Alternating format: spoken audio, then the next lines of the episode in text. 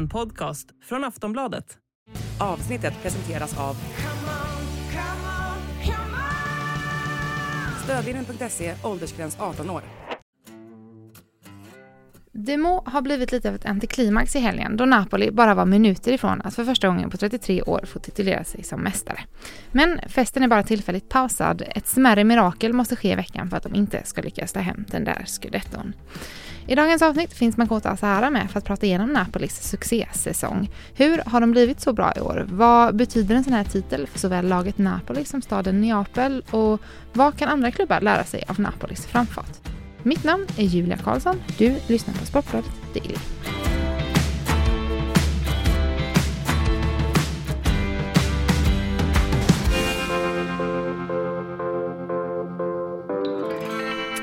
Ja, Makoto Asahara, vi ska prata om Napoli. Det blev ju inte riktigt det firandet som de ville i helgen, även om de nu kan ta titeln i veckan. Men du kan väl berätta om helgen, det var ju lagom antiklimax, eller?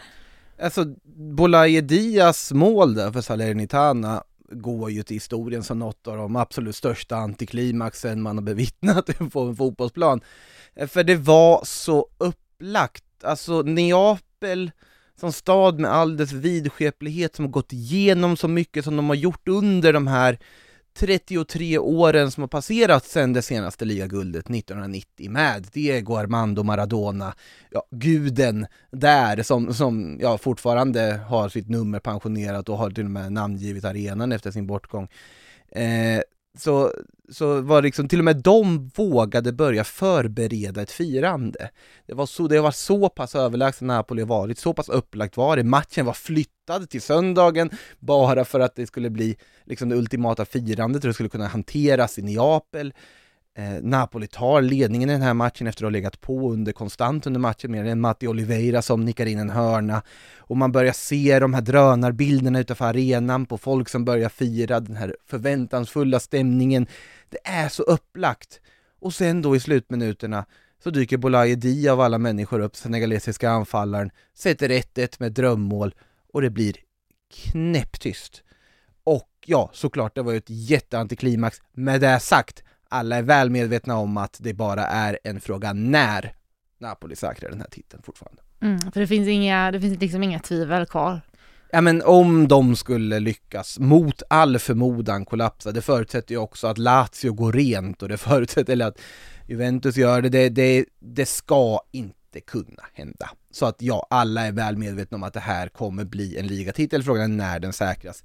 Med största sannolikhet kommer den säkras antingen under onsdagen när Lazio då, om de inte besegrar Sassuolo, eller så kommer den säkras när Napoli möter Udinese borta under torsdagen.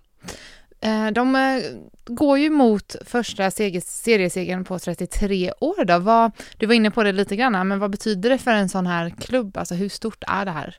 Allt. det betyder allt, kan man, punkt faktiskt. Eh, vi ska komma ihåg att det här är en klubb och en stad som haft väldigt mycket motgångar genom åren. Det är en klubb som vars hela identitet och existens på något sätt har de här guldåren med Maradona som liksom den stora höjdpunkten, som den stora vändningspunkten. För det var ju en klubb som aldrig hade vunnit någonting innan då Diego Maradona kom dit. Eh, som, han blev ju ett med staden, med klubben, med allting och det var med han vid rodret på något sätt som lagets ledare på planen, som den stora stjärnan som Napoli lyckades då ta sin första ligatitel och därefter också sin andra. Eh, men det här har ju varit en klubb som, de är ju baserade i södra Italien. Fotbollen i Italien har oftast varit centrerad runt klubbarna i norr. Vi pratar liksom Juventus, Milan, Inter, de här klassiska storlagen. Och åren efter Maradona åren efter de här framgångarna har varit kantade av jättestora problem, ekonomiska problem. Det här är en klubb som ja, gick i konkurs och blev tvångsnedflyttade långt ner i seriesystemet vars existens var ifrågasatt och de, de låg på ruinens brant. Och då kom ju då Aurelio De Laurentiis, filmskaparen, in och på något sätt räddade upp den här klubben. Nu är det ju en ägare som har haft ganska mycket, alltså hans relation med fansen har varit väldigt mycket on and off och det har varit mycket kontroverser och så vidare genom åren. Men att de lyckas ta den här titeln nu som de gör på det sättet de gör, såklart att det här betyder något enormt. Och jag tror att det här firande vi kommer få se väl när det blir matematiskt klart, ja, det kommer vara utan dess like. Och det kommer pågå inte bara i dagar, inte bara i veckor, jag vill säga månader och år nästan, så stort är det. Ja, för det betyder väl allt för själva staden också kan ja, jag ja, det är ju det. Såklart att om, om, för staden Neapel så är ju klubben Napoli allt, det är ju inget att snacka om. Och som sagt med alla de här geografiska aspekterna som finns också just med en stad i södra Italien som inte haft samma rika förutsättningar som de större klubbarna. Det betyder eh, hur mycket som helst. Du är inne på det, Napoli har ju kämpat i flera år. Vad, vad är det som har skett just i år som gör att de har blivit så bra? Alltså det, det intressanta är att det är ju en klubb som har varit och nosat på det. De har haft en del andra platser här under de senaste decenniet, de har kommit en bit i Europaspelet, de har haft väldigt spännande lag som man har tänkt att de skulle kunna gå hela vägen, men sen har de fallit på mer eller mindre tidigt i säsongen. Och inför den här säsongen så hade man egentligen noll förhoppningar. Och det var ju det som var lite fascinerande, för det här var en klubb som genomgick någon form av, ja, fullkomlig omstrukturering under sommarfönstret. Det var en klubb som gjorde sig av med trotjänare och ikoner, alltså att prata ju då om spelare som Insigne, Dries Mertens, Kalidou Koulibaly, eh, ja, Fabian Ruiz ska väl ingå i de här nyckelspelarkategorin också. Det här är alltså bärande, otroligt viktiga spelare som då försvinner från klubben av olika anledningar och det här var ju jättekritiserat i, i klubben givetvis att trotjänare, eh, stjärnor och de här spelarna som man tänker att de här behövs för att gå hela vägen, de försvinner ersätts med budgetlösningar mer eller mindre rakt av. Det är allt som kom in var budgetlösningar som inte kändes alls lika starkt som det som försvann. Sen har, gick det ju väldigt fort för oss alla att inse att Tji, vad fel vi fick med alla våra analyser inför den här säsongen. Vad fel vi fick med att vi trodde vi skulle få ett svagt Napoli som var på väg neråt. Det här har ju blivit ja, någonting som saknar motstycke för att samtidigt som de då har minskat sina löneposter med 30% och sparat pengar. Alltså de har ju tjänat pengar på transfermarknaden den här säsongen totalt sett om man tittar på spelare in och spelare ut. Det är väldigt sällan en klubb gör det. Eh, att de har blivit så pass mycket bättre och det finns ju väldigt många olika aspekter givetvis. Alltså Cristiano Giuntoli, sportchefens eh, eh, otroligt eh, fina arbete med att hitta rätt spelare till de här positionerna som behöver förstärkas på. Till Luciano Spalletti, hur han har fått ihop den här gruppen. Och såklart de här nya stjärnorna, de nya namnen som vi idag sitter och pratar om efter den framgång de har haft. För det här var ju Napoli sprang ju ifrån alla andra lag jättetidigt i den här serien och det har ju bara varit en enda lång transportsträcka mot att vi nu väldigt, väldigt snart kommer att få titulera dem eh, scudetto-mästare på allvar. Vilka är det som har eh, klivit fram i Napoli i år då och blivit liksom de nya nyckelspelarna? Ja, det finns ju, finns ju flera och det finns ju vissa som man direkt måste plocka upp givetvis.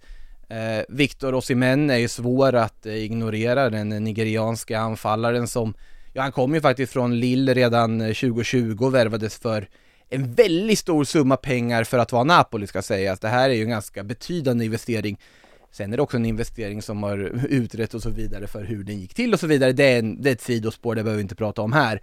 Men att han har ju öst in mål eh, på löpande band helt enkelt och varit den här matchvinnaren som de har behövt. Det är en spelare som och numera spelar i en ansiktsmask, alltid den här ansiktsmasken säljs som souvenirer i staden och så vidare också.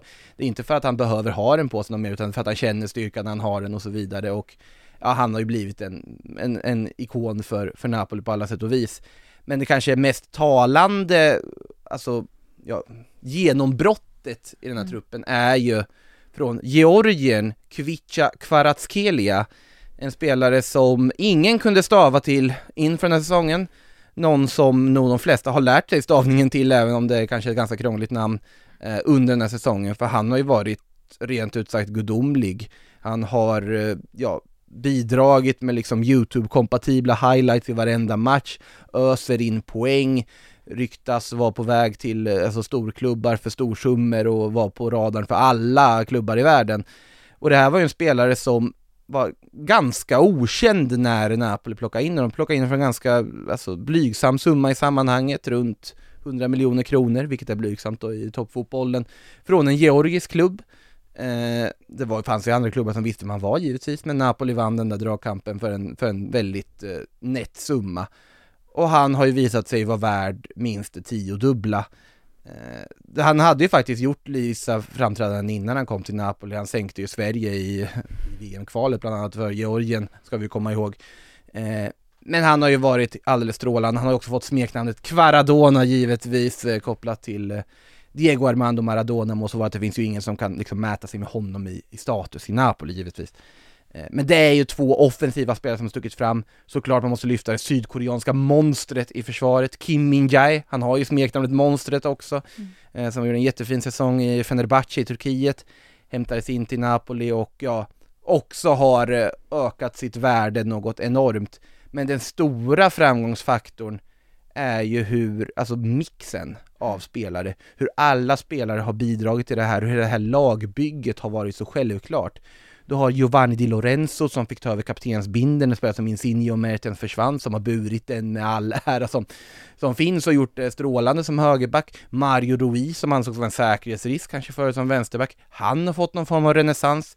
Du har Zelinski och Lobotka på mittfältet som har varit hur stabila som helst med en alltid så, alltså, ja, otroligt sevärde Andre Frank, Sambo Angisa på mittfältet som en av mina personliga favoriter jag kan sitta och namedroppa folk hur länge som helst där som har varit bidragande, men det är, det är verkligen bara att lyfta på hatten för det otroligt charmiga, sevärda och framgångsrika lag som eh, de har lyckats få ihop där i Neapel. Men hur, eh, alltså Kvaratskhelia är ju ändå väldigt intressant här. Hur lyckades de, eh, hur lyckades de hitta honom? Ja men som sagt, han är ju inte helt okänd. Han Nej. var egentligen inte helt okänd. Han hade ju spelat för det georgiska landslaget, han hade sänkt Sverige. Det gick att scouta sig till att det här var en spännande spelare. Sen var det väl liksom olika förutsättningar och eh, sammanträffanden som gjorde att det blev som det blev. Det var ju en ganska, vi vet ju alla om den fruktansvärda situationen i Ukraina. Vi ska komma ihåg att han spelade ju tidigare också bland annat i, i Ryssland. Och att där fanns det ju en, också en problematik som dök upp som väl gjorde att Napoli hamnade i ett läge där man kunde värva honom eh, framför ögonen på ganska många andra. Det, det, framförallt så är det för att storklubbarna sov egentligen. Nu så, såklart Napoli också en storklubb, men nu menar jag de här klubbarna som så här Bayern München, eh, största Premier League-klubbarna och så vidare. Att de inte riktigt var med på tåget. Och väldigt bra scouting, givetvis. Och att han också fick möjligheten att spela sig in, att han fick möjligheten direkt att visa vad han kunde. Och redan på försäsongen så såg man ju att här har Napoli hittat någonting som, ja, någonting alldeles extra. Men det här var ju, det var inte en spelare som var fullkomligt okänd, som, som de bara hittade på gatan och plockade in, det var det absolut inte. Men det var en spelare som ändå hade smugit under de allra största klubbarnas radar, men som kanske ja, borde ha plockat upp mycket större pengar om det hade varit en annan situation. Så där gjorde ju Napoli ett extremt stort fynd.